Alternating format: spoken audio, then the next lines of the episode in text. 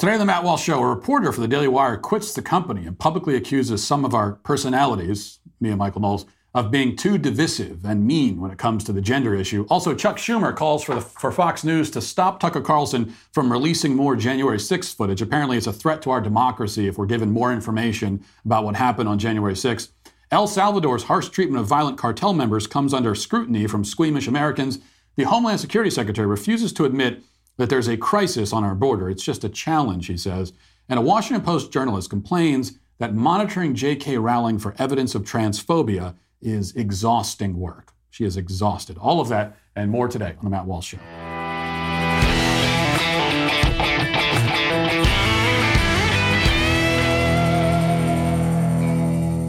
Yeah, I'm on uh, the road right now. As you can see, I'm in a hotel room. And one thing about uh, being on the road is that it can be very difficult to maintain a, a healthy diet and healthy habits while, while you're on the road, while you're on the go, if you're living a busy life. That's why I'm a huge fan of Balance of Nature. Balance of Nature fruits and veggies are the best way to make sure that you're getting essential nutritional ingredients every single day. Their products are 100% whole food. Balance of Nature uses a cold vacuum process that preserves the natural phytonutrients in whole fruits and vegetables and then encapsulates them for easy consumption. Balance of Nature sent a, a bunch of their products down to the office for our team to try, and everyone loves them. They uh, are delicious as well as being very healthy as well. Go to balanceofnature.com and use promo code Walsh for 35% off your first order as a preferred customer. That's balanceofnature.com, promo code Walsh for 35% off your first preferred order today. Yesterday, I learned that uh, one of my colleagues, the Daily Wire, had decided to leave the company. And this is not exactly breaking news. People come and go all the time, as is the case at any large and growing company. What made this unique is that I learned about her resignation from a blog post, which was then picked up by outlets like Mediaite and the Daily Dot, and uh, amplified, of course, by employees at Media Matters, where she, in part, blames me for her decision to quit the company. Christina Buttons was her name. She was a reporter hired just a few months ago to cover issues related to gender ideology, and especially the abuse of children that happens in the name of gender ideology. Uh, I appreciated the work that she did when she worked for the Daily Wire and never had any issues with her, as far as I was aware anyway. And then she tweeted this on uh, Tuesday morning.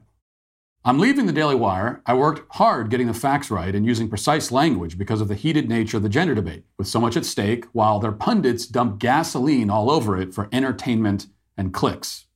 Now, accompanying the tweet is a link to a blog post with a picture of herself along with me and uh, Michael Knowles off to the side there.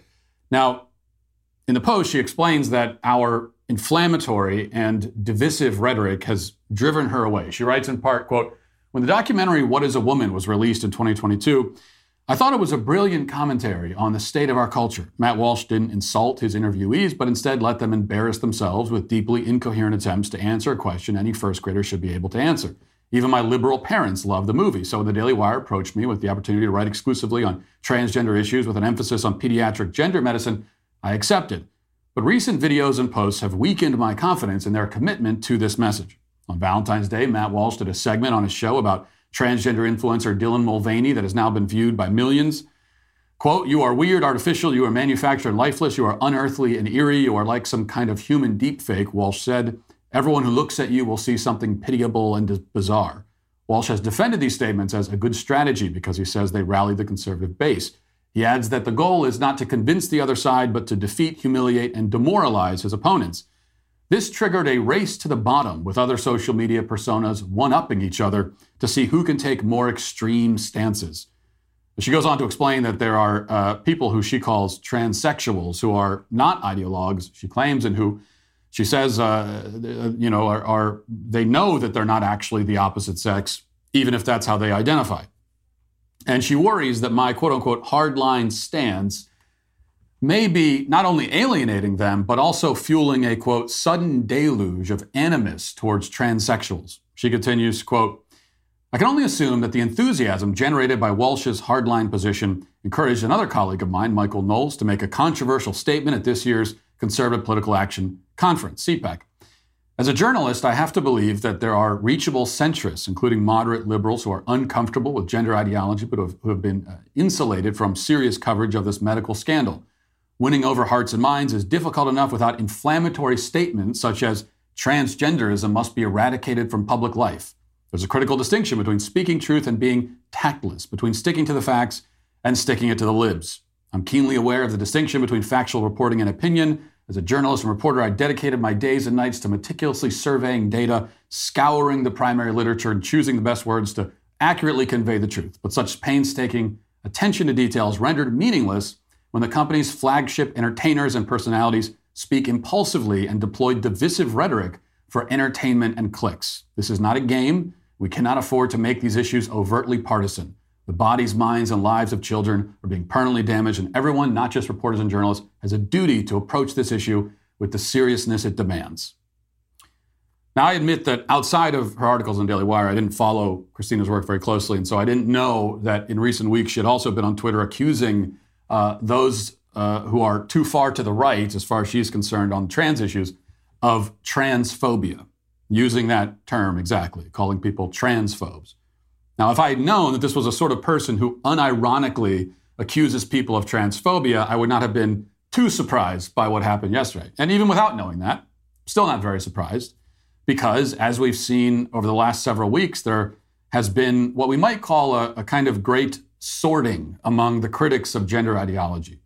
Those who are not willing to go as far as is needed and to say everything that needs to be said have been weeding themselves out. And this is just the latest in, in, in that line, in that procession. They're turning against their own allies, doing it in public, thereby intentionally giving ammunition to the very people they were supposed to be fighting against. There's a reason why Media Matters picks this up. I mean, just as a general rule, by the way, if you are supposed to be opposing the left or opposing them on any of these issues, and you do or say anything that Media Matters finds useful, then that's a pretty good indication that uh, you screwed up. But they do this to their own side because they were never fully on our side to begin with. And, and, and that's, I think, the crucial point here. I'm not going to waste a lot of time on the personal side of this, uh, except to say that I worked in the same building as this person, right across the hall from her. Um, if I'm not traveling, I'm, I'm in the office essentially from dawn to dusk and sometimes longer. So she would have an ample opportunity to walk across the room and talk to me about her concerns. Could have had a private conversation as colleagues and alleged allies in the fight against gender ideology. Could have done that. But instead, she chose to say nothing to me at all and take her grievances to the public. In doing so, she, she not only questioned my approach and my strategy, but also my integrity and sincerity. Same for Michael Knowles, questioning it on his end too accusing us of being mainly interested in clicks and entertainment, and insinuating that we're, uh, we're not taking the issue seriously enough. This is ironic given that she made these accusations in a blog post where she used both my name and my picture and Michael Knowles' name and picture to get clicks. And at the end of her resignation, she even solicits, solicits personal donations. So it's like Matt Walsh is only in it for the money. By the way, if you agree with my complaints about Matt Walsh, please consider giving me money. It's a bold sales pitch, I will admit. We'll see if it pays off. But the personal insults are not my primary concern here. I realize I'm, I'm a bit old fashioned. You know, I, w- I was raised to always speak directly to people if I have an issue with them. Um, I was also taught that I, I shouldn't needlessly burn bridges with people who have helped me and may be able to help me in the future. I mean, I can remember being 17 years old and working at the local pizza place, and uh, and I was getting ready to quit, and my dad told me even then, make sure you don't burn the bridge. Don't want to burn the bridge with the pizza place. You never know when you're going to need them again. But these days, many people feel that whenever they quit a job, they have to nail their 95 theses to the door, publicly outlining every single thing they didn't like about the place. They do that in the form now of uh, it's not so much a, a thesis on the door, but it's in the form of a TikTok video or you know a Substack or something like that. I would say that this is this is not only improper and an unfair way to treat people who've helped you professionally, but also just a very bad career move that you are destined to regret in the future. But that's just me, I suppose. Much more important point is that again, this is someone who's just a, the latest in a line of people who are supposedly on our side in this fight and yet have turned against those of us who they feel are too extreme or too harsh or whatever. And as far as that goes, I think there are there there are uh, a couple of crucial takeaways here. Now, I've already explained in strenuous detail why I believe it's not only morally justified, but also a good strategy to be blunt and more aggressive. I don't need to be- belabor the point any more than I already have, um, except to say that if you, if you if you think that it's possible to win a cultural battle and bring about a massive social change while also being exclusively polite and mild tempered and focused on compromise, then you have never studied history. Any history, I have to assume, because that's not how this works or has ever worked anywhere. Every social movement needs its frontline combatants. It's uh, it's uh, street fighters. You know, it's people who are willing to get their hands dirty. So if you think that I'm a confrontational jerk, maybe you're right. But the confrontational jerk community, okay, serves an important purpose. You need us, whether you like it or not. No cultural battle can be won or has ever been won anywhere in the world without us. Now, not everyone needs to adopt our approach or should adopt it. You see, this doesn't go the other way. I, am I'm, not out here saying, well, well, nobody should ever be polite. Nobody should be nicer. No one should be more gentle. I don't say that. As I've said many times, I, I believe in, a, in, a, in, in and I, I embrace a, a diversity of tactics. So the problem isn't that these gentler and more squeamish people aren't adopting our approach, it's that they think everyone should adopt their approach. And they're wrong about that. And that, that is also why, if you notice, uh, on the left, they don't have this conversation. Have you noticed that? They never have this conversation. So on the right, we're constantly stuck every day. It ha- it's, it's another version of the same debate. Are we being too mean? Are we being too mean to them? Is, it, is this too mean? Have you noticed that on the left, they have never once had that debate amongst themselves. They never talk about that. They're not worried about that. Now, they might have a debate when there's some people on the left, like Bill Maher or whoever, who's, who's, who might say, I think we're being too crazy. I think that some of the things we're advocating for are insane, and, and we need to pull back from that because we're alienating people. A few people on the left will make that point. But if they can all agree that they're right about something, then they will never, ever even consider the possibility that they're being too mean. Why? Well, because they're smarter than a lot of the people that are supposedly on our side. They just are. They realize that it's just it. They realize that it's effective. You know, it's a, it is a, effective to be blunt and direct, and that you need that approach. It's effect. It is an effective strategy. And also, it's morally justified if you're in the right. They think they're in the right. They're not, but they think they are. And uh, they tell themselves they are. And so they tell themselves that they have righteous anger and they're expressing it. We actually are in the right. So our anger is righteous and should be expressed. But there's another problem too, which I think runs much deeper. And this is becoming clearer and clearer by the day uh, to me. That you know, the, the fracturing in the movement right now is not driven primarily by a disagreement over tactics. Okay, rather it's driven by a fundamental disagreement over the issue itself there are many critics of gender ideology who, it turns out, are not actually critics of gender ideology. Um, not fully, anyway. Okay, they want the kids to be left alone. They want to protect the integrity of female sports. Maybe they're concerned about privacy in the bathrooms. But when you dig down deeper, you discover that they aren't willing to attack the concept of transgenderism itself.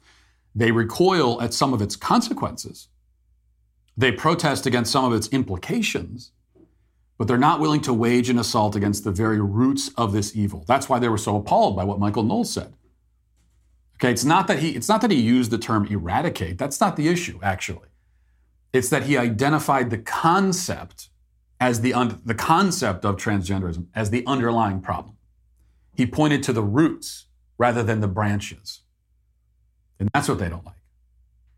This is the dividing line. This is the fault line that runs through the movement and separates one side from the other. There are those who want to prune the branches, which means you're going to always be pruning them because the branches aren't going anywhere. And then there are those of us who want to uproot the entire tree. And yes, uprooting the tree is more dramatic, it's more startling, it's messier. It may even be upsetting to some of those precious centrists in the middle. Now, it might be a little upsetting to them. They might look at that as, oh, you're taking the whole tree out. That seems extreme to me. Do we really need to do this? They, yeah, they might, they might, it might, it might, it might make them a little upset. But it's the only way to win. Okay, if you're not doing that, you're not even actually trying to win. All you are doing is attempting weakly to mitigate some of the damage, but you are not doing anything to address the thing that is actually causing the damage. We can either eradicate the cancer or we can continue treating its symptoms until the cancer wins. And if you're not willing to go after the cancer itself, then we aren't even on the same side. So it's time for everyone to actually decide here, the time of choosing. Whose side are you actually on? Because there is no middle here. You have to choose. Now let's get to our five headlines.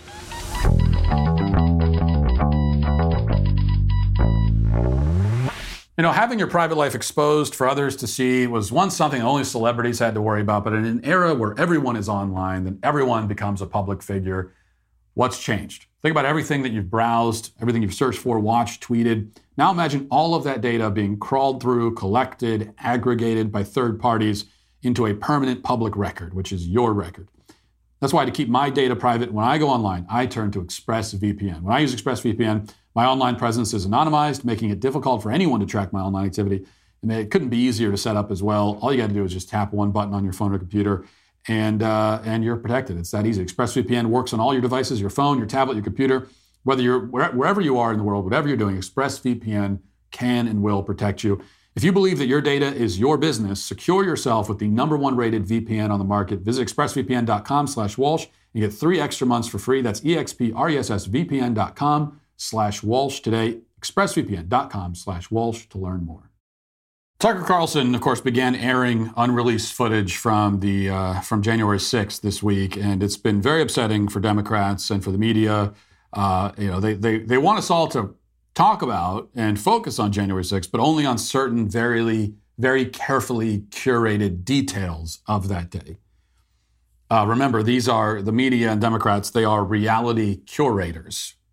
Now, they, they do a fair amount of outright lying about things, but most of the misdirection is about curating reality, like taking certain bits of what is real and curating it in a certain way to, to present a picture that's that's uh, either not the full picture or is completely wrong and and, uh, and misleading. Um, what they don't want is, and since, because they're curators, uh, what they don't want is just a a you know a, a full this this this full stream of information being released to the public. They don't want that. They don't want information that they can't control being released to the public, and that's what they're very afraid about, especially when it comes to this. And that's why Chuck Schumer took to the floor of the Senate um, yesterday to very explicitly call for Carlson to be censored and, and for the footage to be suppressed. And he wasn't hinting at it or anything. He was directly calling for for it from the floor of the Senate.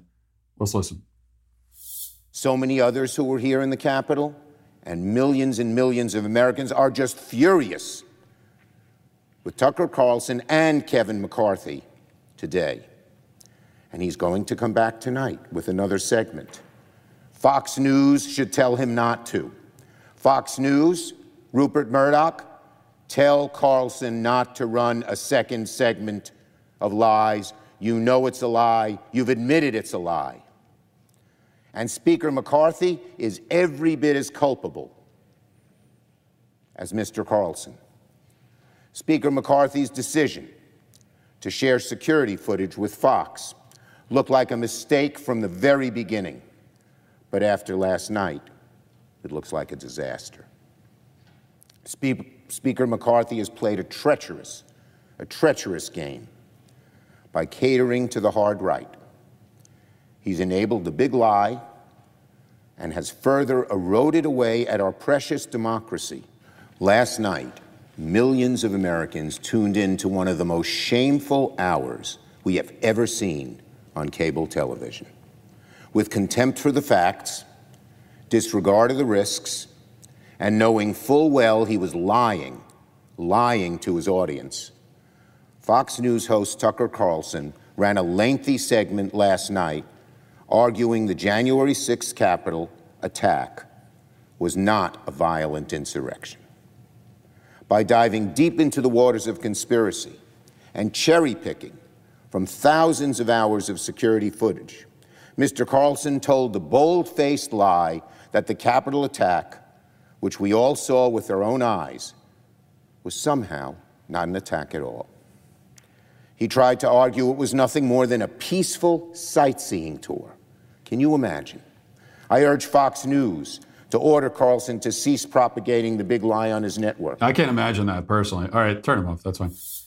I know I, I can't imagine. I can't imagine anyone in the media claiming that a riot was mostly peaceful. I can't imagine that. This is the first time. I, I this is this is uh, totally unprecedented. Well, I'll tell you what is unprecedented is, uh, or, or very nearly unprecedented. I can't think of another example where you have a, a sitting United States senator on the floor of the Senate directly calling for a member of the media to be censored and suppressed, calling on his employer to stop him from doing a, a, new, a, a news segment. Has it ever happened before? If it has happened, it's not, it's, uh, it's a rare occurrence. And it is, ironically, uh, a much bigger, much greater attack on our democracy than anything that Chuck Schumer is complaining about. What's an attack on our democracy? A, a, a, a, a news figure, news personality, an opinion host, giving his opinion about an event and also releasing footage that we can all see. Like, is that the attack on our democracy? Or is it a United States senator directly using his power as a senator and his platform to call for that person to be censored and suppressed. It's also if you're if you are concerned about how you know what the audience will think when they see the January 6th footage. And you're and if you're I mean, if you're a Democrat and you're worried that they'll see it and they'll be sympathetic to uh, to the rioters and all the rest. Well, the best way to make sure that they're sympathetic and, and the best way to, to uh, confirm all of their suspicions is to do exactly what Chuck Schumer's doing. I mean, if I didn't know any better, I would think these people are they're trying to provoke another.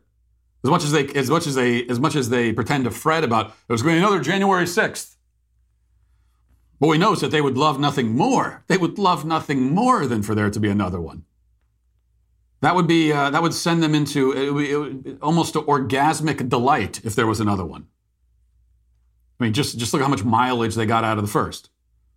So this is what's unprecedented. Trying to suppress footage. I also think it's funny when he uh, complains about cherry picked. It's cherry picked. Well, yeah, it's a one hour news program. Uh, you can only fit so much footage into it. So yes, cherry picking, as in picking the parts that are the most relevant and interesting and, uh, and that are the most revealing and the most newsworthy and releasing those.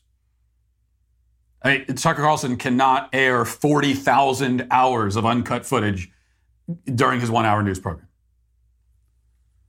But speaking of cherry picked, what, what about, so this is the unreleased footage. Remember, this is the unreleased footage from January 6th. There has been a little bit of footage that's been released. Well, what about the people that released it? Is that not cherry picked? What about all the many uh, January 6th committees and hearings and the footage that they released during, during uh, those charades? Was that not also cherry picked? Well, of course it was. It was cherry picked to support a certain narrative. And now Tucker Carlson's coming along and he's picking different footage to shed diff- a, a different kind of light on the event, and that's what they're obviously worried about is how it interferes with the narrative. How can they be lies anyway? So, are you accusing him of doctoring the footage? Maybe that's where they'll go next. I wouldn't be surprised.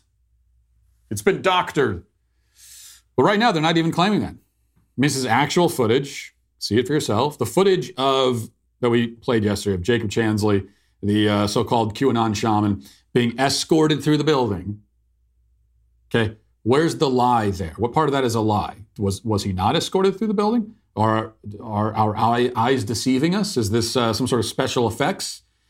Is is did Tucker Carlson deploy deceptive editing to make it seem that way?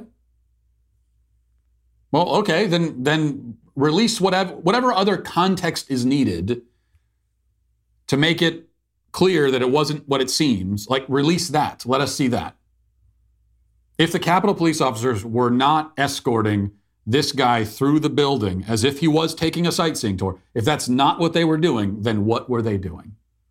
And if there's if it was cherry picked, then show us the rest. Have you noticed that too? That they, they say it's cherry picked, it's not the full story. Okay, well, then whatever footage Carlson released, if there's more footage that would create a context that would totally change you know our our opinion and perception of, of what Carlson shows, then release that footage. But you notice they're they're not what they're what they're doing instead is just trying to suppress the footage rather than releasing more footage to give us more context. And I think that tells you everything you need to know. The White House was asked about this as well, and here's what uh, Karine Jean-Pierre said about it. Last night, Tucker Carlson cherry-picked video surveillance from the January 6th insurrection, severely downplaying the events of that day. Uh, he said the mob was orderly and meek and that they were tourists instead of insurrectionists. What's your response to Carlson and to Speaker Kevin McCarthy, who granted him access to that video?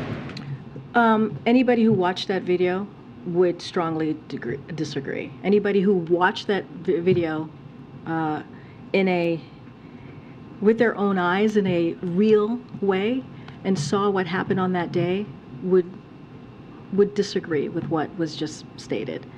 Um, the president has been very clear. January 6th was the worst attack on our democracy since the Civil War, and we should be focused on making sure that never happens again.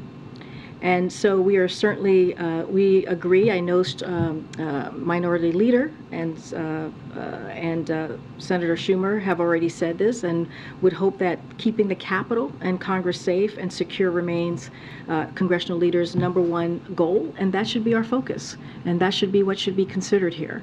Um, and again, it was one of the darkest days of our democracy.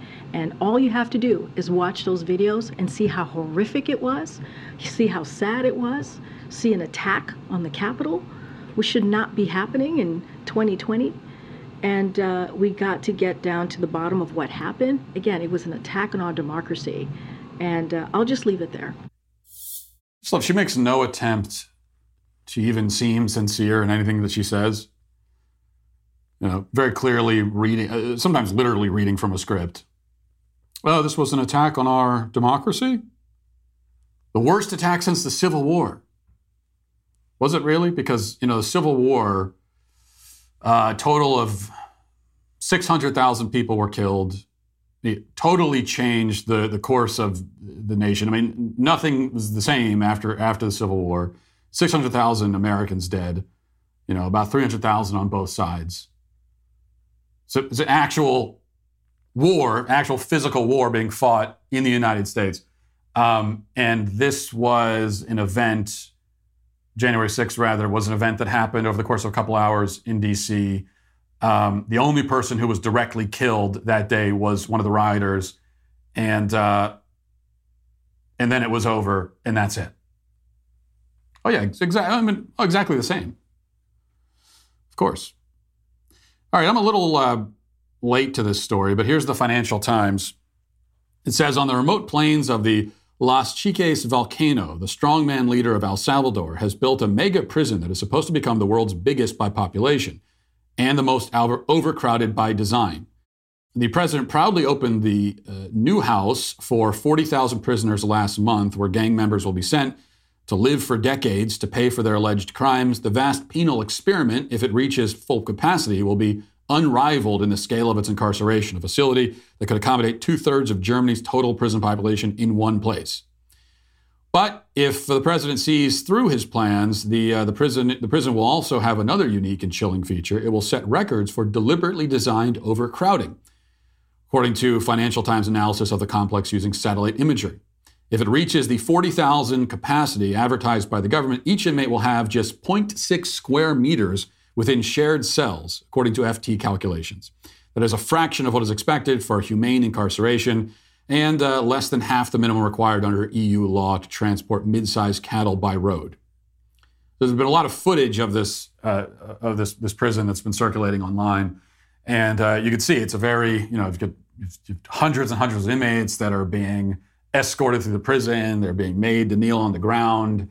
Uh, it's they're being treated well. They're being treated like prisoners, if you can imagine. And I understand it's very shocking for those of us in the modern United States to see prisoners being treated like prisoners. My God, they're treating these prisoners like some sort of prisoners. So it's shocking for us um, when we see footage like this. Here's a, here's a report from CNN with some of the footage. A warning some of the images you're about to see you might find disturbing.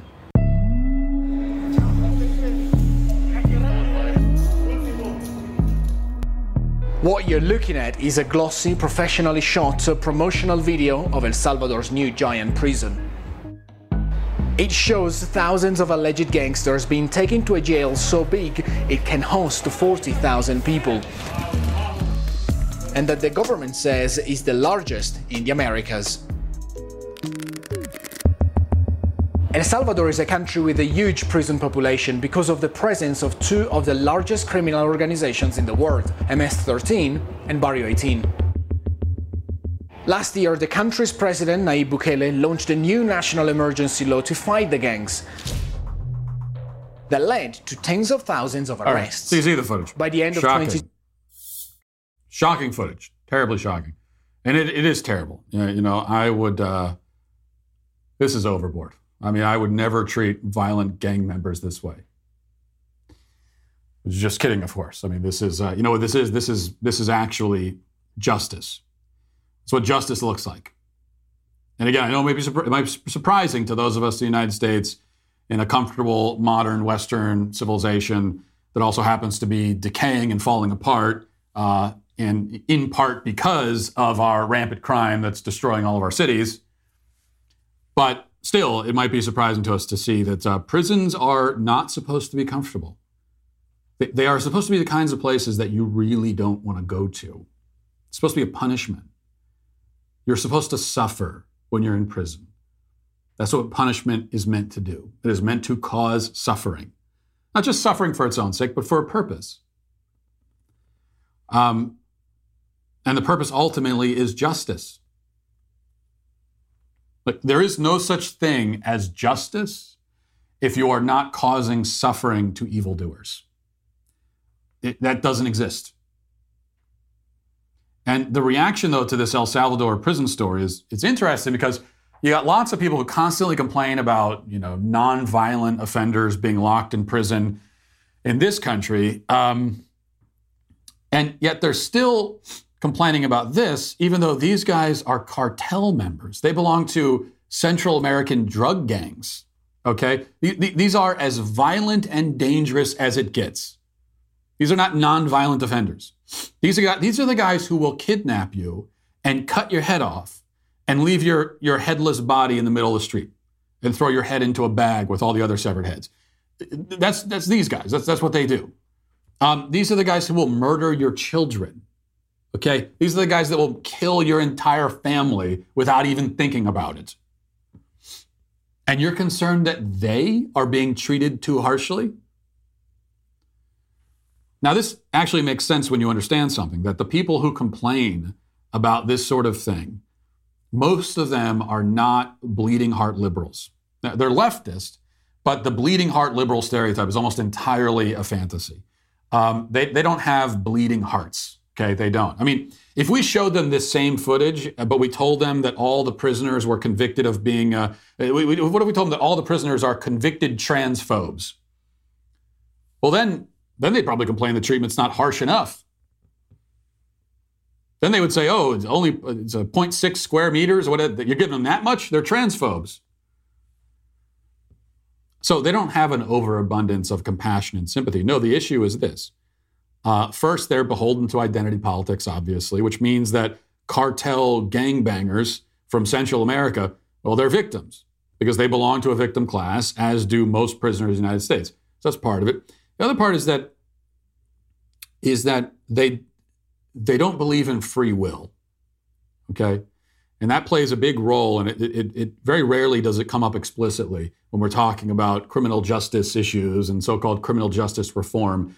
But that actually is what is what, what lies underneath a lot of this is that the people that are advocating for quote unquote criminal justice reform, whether in this country or in El Salvador or anywhere else, they, they don't believe in fr- free will, um, which means they, they don't want prisoners to be harshly punished because they don't think that prisoners are and criminals are responsible for anything they do.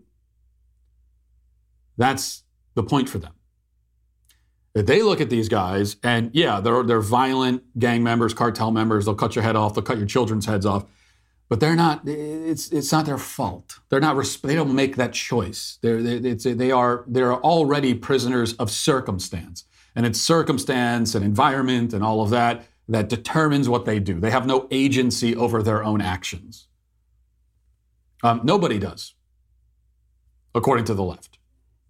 So they reject the concept of free will, which means that really any form of, of, uh, of punishment is cruel and unusual because you're punishing people for something that they didn't that they had no that they didn't actually do. They didn't choose to do it. And that's nonsense obviously. Free will is not only does free will exist but it's one of the most self-evident realities in the universe but that is what they think. Of course, this is not consistently applied. As I said, if they uh, if they saw that video and we told them that these were convicted transphobes, they'd be okay with it. So even though they don't believe in free will and they believe that we're victims of circumstance and that everything we do is we're programmed to do it and so forth, um, they they don't apply that equally. And so if they accuse you of being a bigot or transphobe or homophobe, then they they want you to suffer the consequences for that. So you are guilty of that. You're responsible for that. However, if you're uh, a gang member in El Salvador and you cut somebody's head off, you're not responsible for that. So this is it's not consistent. It does it's not coherent, obviously, but um, and one thing that we know about the left is that whatever their principles are, uh, they they never apply them consistently ever. I mean, their number one principle is don't apply principles consistently. But that is what is uh, that that's that's the underlying issue thing issue here, I think. All right. One other thing before we get to the uh, comment section. Well, maybe two. So, Homeland Security Secretary Alejandro Mayorkas was on CNN as well, where he was um, asked whether the border crisis is, in fact, a crisis. And here's what he says. Many of your opponents call it a border crisis. Do you consider it a crisis in the Biden administration? Christiane, the, the, the issues that we have are extraordinarily diverse. You know, I spoke about extreme weather events. I spoke about cybersecurity. You and I have now exchanged about the threat of adverse nation states uh, that seek to infringe on our and other countries' sovereignty. You know, 20 years ago when our department was created, it was the foreign terrorist. We now have the challenge of domestic violent extremists. When we speak about the border, we have to put it in context. That this is not a challenge, and it is indeed a challenge, not a challenge exclusive to the United States. You know, Chile uh, just deployed its military to its border. Colombia has 2.5 million Venezuelans within its borders. Costa Rica's population is increasingly Nicaraguan. We are seeing a movement of people throughout the hemisphere and, quite frankly, throughout the world that is historic. It's not a crisis, it's a challenge. It's a challenge, you see. So it's always uh, interesting to see where they, where they, uh, Democrats become suddenly, you know, they become suddenly very cautious in in the way that they describe things, and they don't want to engage in hyperbole, and so they're very careful. We don't call it a crisis; it's a challenge. Um, so they do that on this particular issue. So on this issue, it's a it is a, a challenge, not a crisis. But when you have, I, I, I don't know, the examples are endless. When you have parents showing up at school board meetings, you know, angry that there's pornography in the in, in the library, that's a that we can describe as a crisis. It's a domestic terrorism crisis, and the crisis is not the pornography, but that the parents are upset about it. However, when you've got millions of people pouring into this country, our borders being erased, um, not a crisis, just a challenge. Sure. All right. So one other quick thing, I did a I did a segment several days ago. Uh, I, th- I think it was a daily cancellation where I talked about asexuals, and in particular, I was responding to a profile of an asexual in uh, as the New York Times, the Washington Post, or one of these outlets. They're all the same. And they told us about an asexual person, and they even introduced us to the asexual stuffed animals, and uh, and, and, they gave us the, the, names of the stuffed animals too. Um, and that's the kind of thing tailor made for the daily cancellation. I mean, when, when a mainstream outlet puts something like that out there, I can only assume that they have made it for the daily. That's that's it, it's just how could I not include it in the daily cancellation segment? Um, but that segment apparently, I guess, has gone viral on TikTok, and it's led to uh, a whole bunch of rebuttal and reaction videos from the asexual community, very upset about what I said about asexuals, uh, and also the plushie enthusiast community upset as well. So uh, here's one of those videos. So I heard that all you have to do to piss off Matt Walsh is to be asexual and have plushies. So, I'm asexual. Let's meet my plushies. This is Lotus, she, her. This is Beetlejuice, he, him. This is Lake, he, him.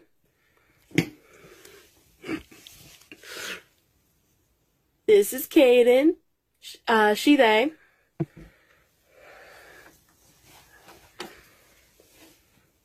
Pomp, he, him. Meadow, they, them.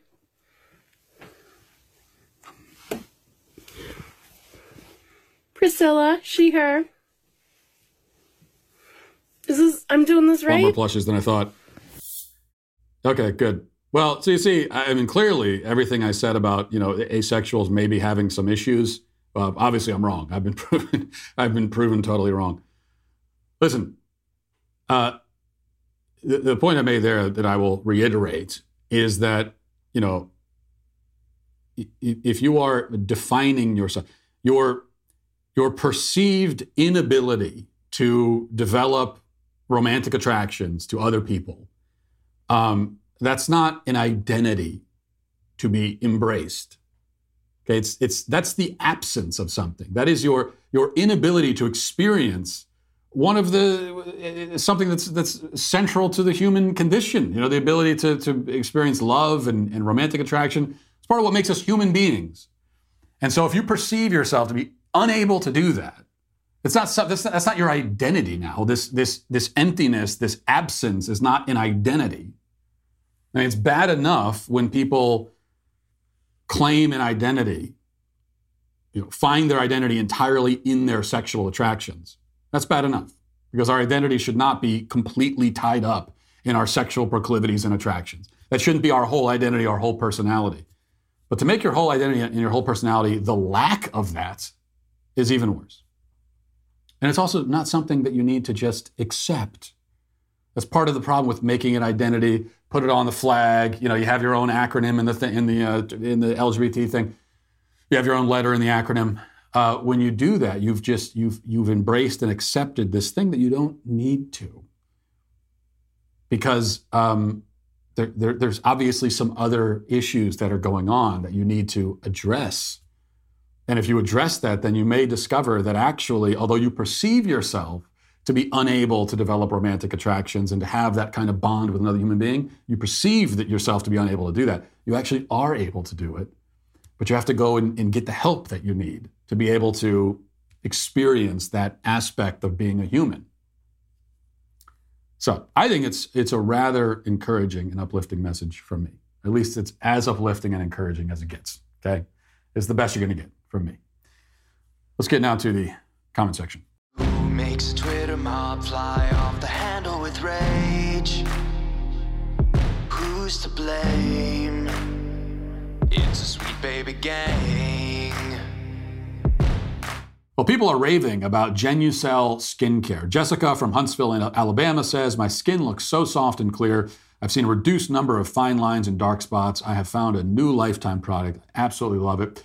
Genucel Skincare uses a one-of-a-kind proprietary flower-based, uh, flower-based developed by the founder and, and pharmacist, along with rare botanical extracts and powerful antioxidants for skincare results that work, and this is all guaranteed. Genucel Skincare is uniquely formulated to visibly target all visible signs of aging, fine lines, wrinkles, dark spots, sagging jawline, even those puffy under, under eye bags. Uh, their products work for both men and women, plus they're safe for all skin types. You'll see results in 12 hours, guaranteed, or your money back. You know, as I've told you, my talent manager, Tessa, uses Genucel under eye treatment to help get rid of the bags under her eyes, and we're constantly always talking about, uh, about that. So try Genucel's most popular package for 70% off at genucel.com slash Walsh. Join millions of happy customers who have already fallen in love with the results.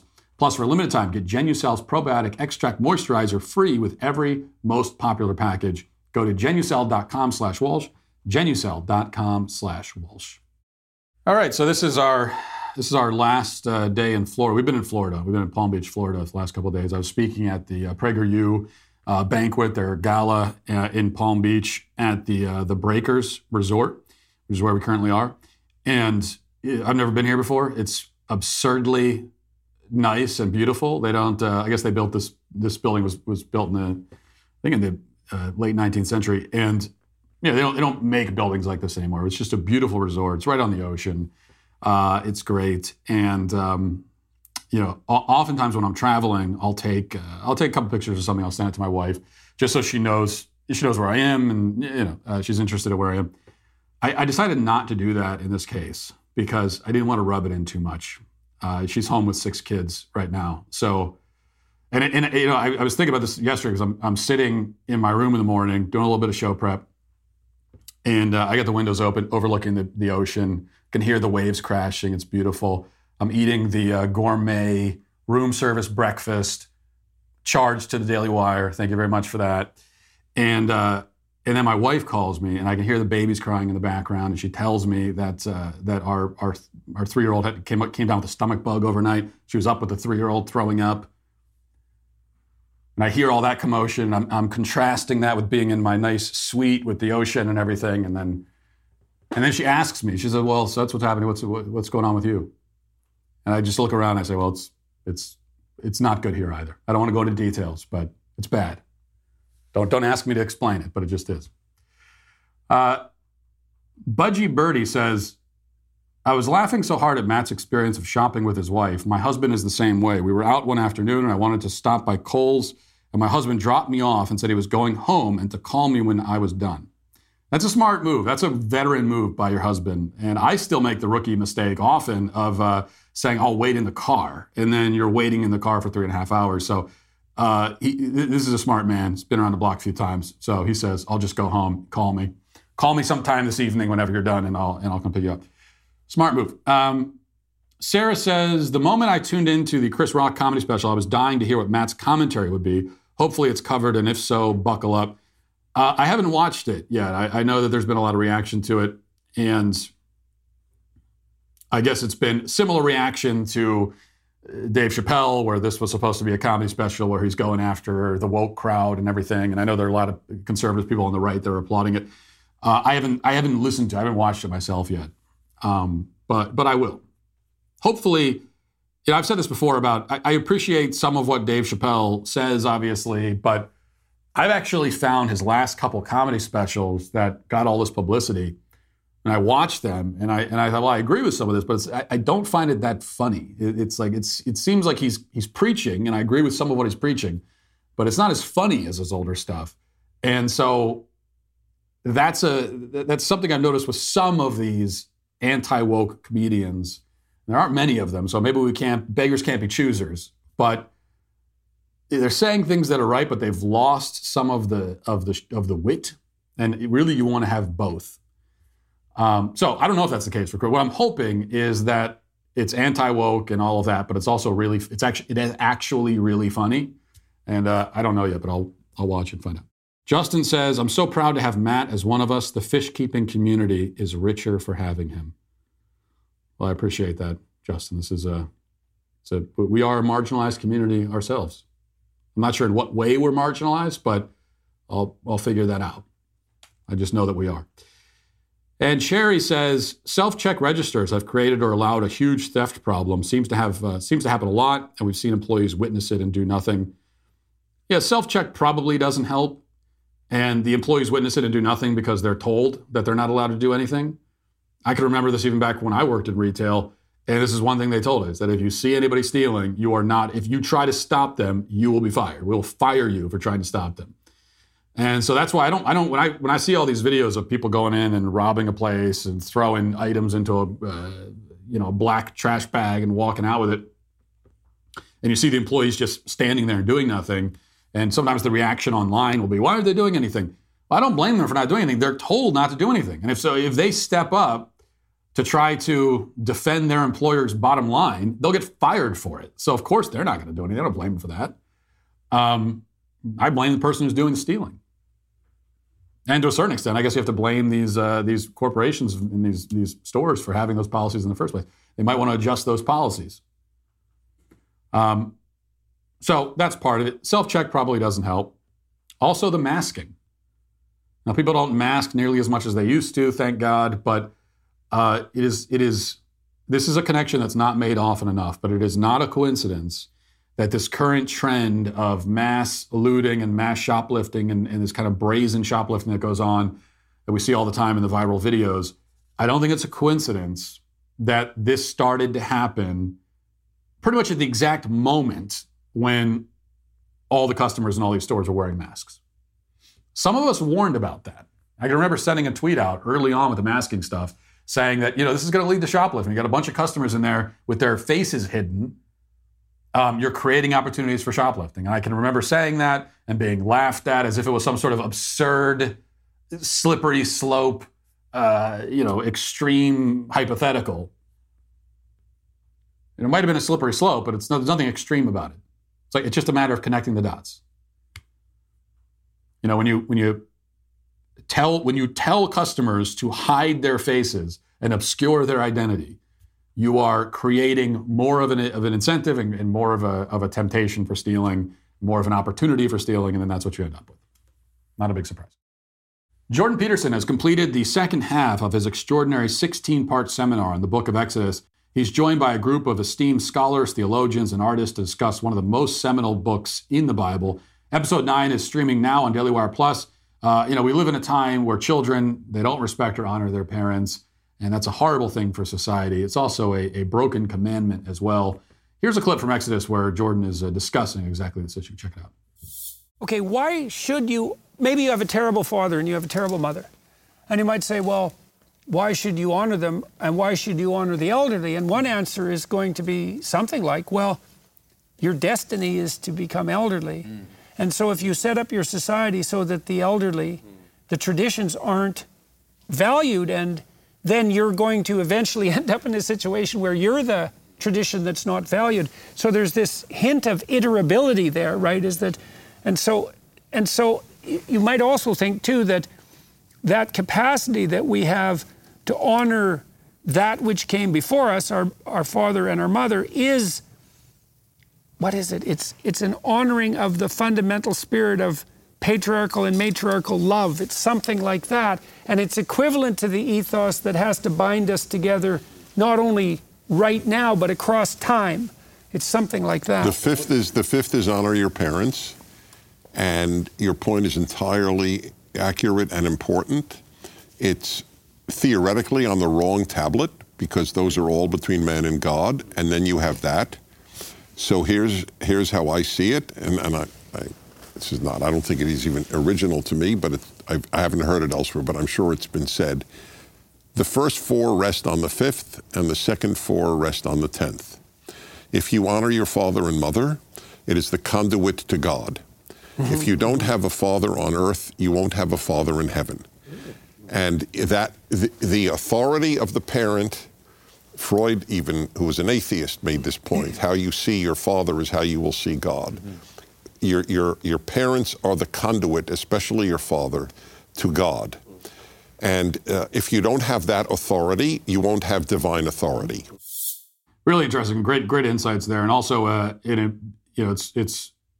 I was going to say one of the commandments, but this is true of all of them. that have been forgotten in modern society and, and talking about honoring your parents and honoring your elders, especially in a, in a culture that worships youth, um, is uh, is incredibly important. That's one of the one of the many insights you get from from this. Episode nine is available now with new episodes streaming every week, but it's exclusive for Daily Wire Plus members. Also, don't miss out on our full library of Jordan Peterson content, including Dragons, Monsters, and Men, Vision and Destiny, Marriage, Logos and Literacy, and uh, the Beyond Order tour.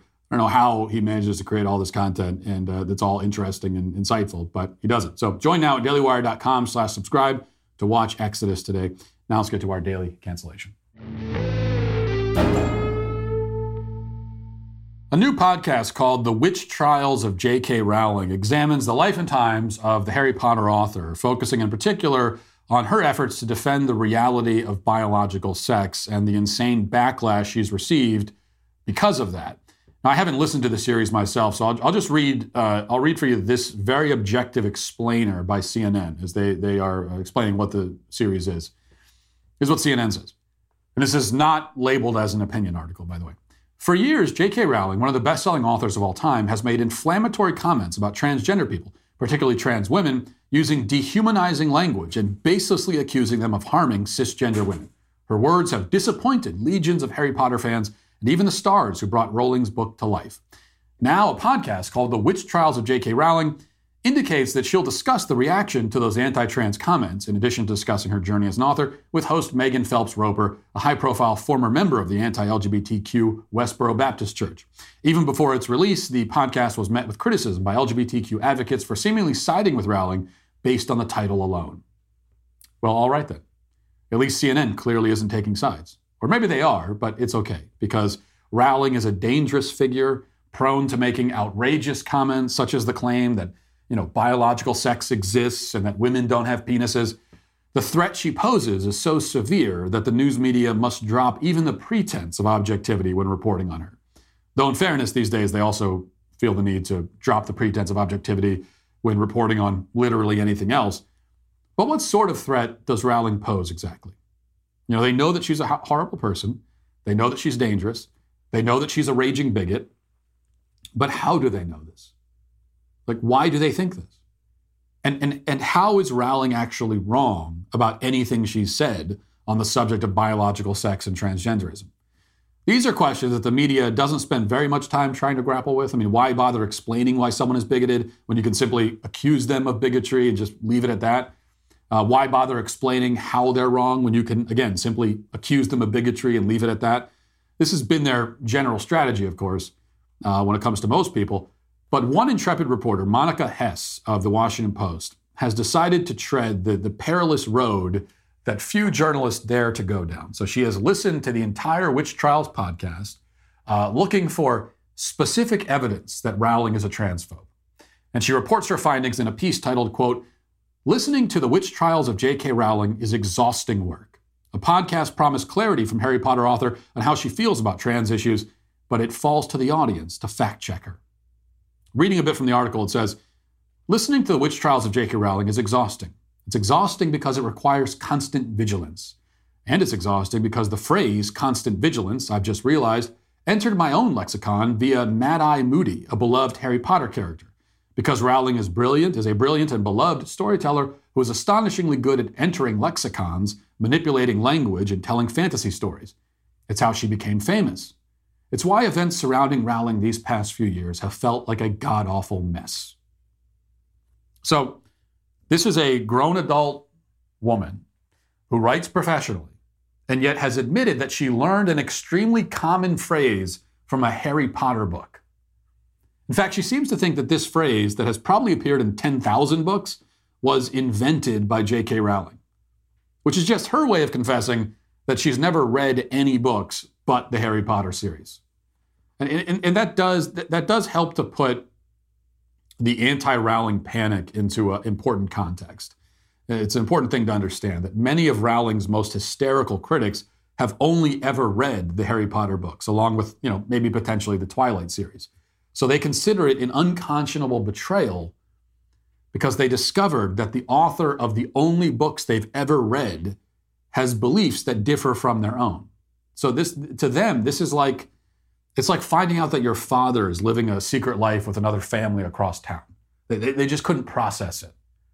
They had very, very carefully constructed a bubble for themselves, only allowing themselves to be exposed to opinions and ideas that they already agree with, just to then find out that the woman who wrote their favorite books, and the only books as far as they're concerned, belongs outside the bubble.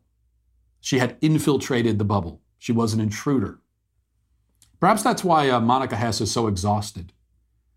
In fact, just listening to the podcast is exhausting, she says. It's exhausting work.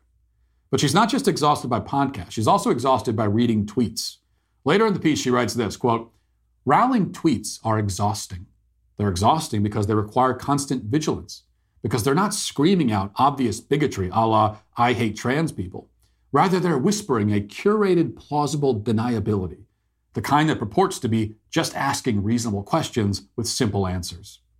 Well, I don't doubt, uh, I, I, do doubt rather, that there are um, any roofers or construction workers or guys who work on oil rigs reading a Washington Post article complaining about a J.K. Rowling podcast. But if there are, I'd love to see how they react to this woman claiming that her job is exhausting because it involves reading tweets and listening to podcasts. One can just imagine Monica Hesse of the Washington Post covered in uh, soot from, from you know working in the tweet mines all day, holding her lunch pail, punching out, driving home, collapsing on the couch in utter exhaustion, muscles aching, barely able to move after an exhausting day reading J.K. Rowling tweets. At least that's what she wants you to imagine. You'll, you'll notice that, uh, that the leftists, they're, they're endlessly complaining about their own exhaustion. And it's not because they're doing anything physically demanding or doing anything at all in general, but rather because it's, it's the emotional strain, as they would put it, the emotional labor of constantly encountering the traumatic reality that other people exist. And, and they have their own opinions and beliefs about the world. And those opinions and beliefs sometimes fall outside of the opinions and beliefs box that the left has set up for us. This is what exhausts them so much. They are exhausted to discover that they can't directly control what everyone in the world thinks and says. But exhausting as this all may be, we still haven't gotten to the point. Um, Hesse has set out to prove that J.K. Rowling is bigoted and transphobic. That's, that's what she's looking for. She's looking for evidence of that. She knows it's there. She can feel it, but she wants, she wants to lay eyes on it. Does she? Well, it's complicated. She writes, quote, Is J.K. Rowling transphobic? That's what I was listening to the podcast to begin with. It promised that Rowling would speak with unprecedented candor and depth about the controversy surrounding her, surrounding her from book bans to debates on gender and sex. Since 2020, Rowling's status as a celebrated liberal and literary icon has taken a nosedive because of tweets and references that supporters of trans rights view as transphobic, but that Rowling says are merely trying to protect women and girls. You might have seen a recent column written by a British writer named E.J. Uh, Rosetta. Rosetta claimed to have been assigned a piece called 20 Transphobic J.K. Rowling Quotes We're Done With, but said that after months of research, she hadn't been able to find a single one. Rowling, according to Rosetta, was saying there are downsides that I feel should be discussed, not I hate trans people. There truly is the whole issue in a nutshell. If your bar for bigotry requires Rowling to say out loud, I hate trans people, then that bar will never be cleared. Even if Rowling feels that way, I doubt she'd ever say it that way. Even conservative pundits know not to say it that way. There is simply nothing to be strategically gained by uttering such an obviously prejudiced sentence. So, is J.K. Rowling transphobic then? Well, Monica goes on and on and on and on. Back to the article, she says Is J.K. Rowling transphobic? Journalism is a business for sticklers. Reporters are discouraged from calling anyone transphobic or homophobic or racist, but they are. That's, they're discouraged from doing that. That's, that's literally all they do. Um, anyway, because doing so requires knowing what's in their hearts when the only thing we can know with certainty is what comes out of their mouths. So, what I can say is that what comes out of her mouth or goes onto her Twitter account has a fuzzy aura of harmful rhetoric. Rowling might indeed believe that she has transgender friends, but taken as a whole, her body of communication on the issue, such as the things she chooses to retweet and the provocative language she uses while doing so, cumulatively, it sucks. I do not know what is in Rowling's heart, but reading her Twitter feed, this is the overall effect. Her Twitter feed does not ask its readers to think, it asks them to fear. It creates phobias of trans people. It creates trans phobias. Okay, so translation. All that J.K. Rowling has ever done when it comes to this issue is simply assert the existence of biological reality. Monica Hesse cannot coherently explain why that is bigoted or transphobic. Uh, to you know, to simply believe in reality. Why is that bigoted? She can't explain it, but she's just sure that it is. Even if Rowling's statements aren't hateful, they still have the fuzzy aura of harmful rhetoric. There's the aura there. You have to watch out for the fuzzy aura, she's saying. And this all goes to show, of course, that literally anyone who contradicts the leftist doctrine on any topic, especially this one, but not just this one, will be accused of hate and bigotry and branded as dangerous and as a violent threat to the lives of marginalized people, etc. This will happen. There is no way of disagreeing with these people. There is no way of presenting your arguments that will not lead to this conclusion. Even if you carefully avoid saying anything that could reasonably be construed as bigoted, it doesn't matter because these people are not concerned about reasons and they are not reasonable. You can avoid blunt and harsh language, you can do all that, but even then, you, you will still give off the fuzzy aura of bigotry which is all the more reason to never spend even one second worried about what labels these people put on you. There is no sense in trying to couch your rhetoric or soft pedal it because we are all raging bigots the moment we walk outside of the box. Remember, there's the box that they have set up for us. They want everybody in it. If you walk outside of it, that's it. Our existence is an affront to people like Monica Hesse. And of course, it's also very exhausting. But it's not exhausting for me to say that uh, Monica Hesse and the Washington Post are, for all these reasons, today canceled. That'll do it for uh, the show today, and we'll talk to you tomorrow. Have a great day. Godspeed.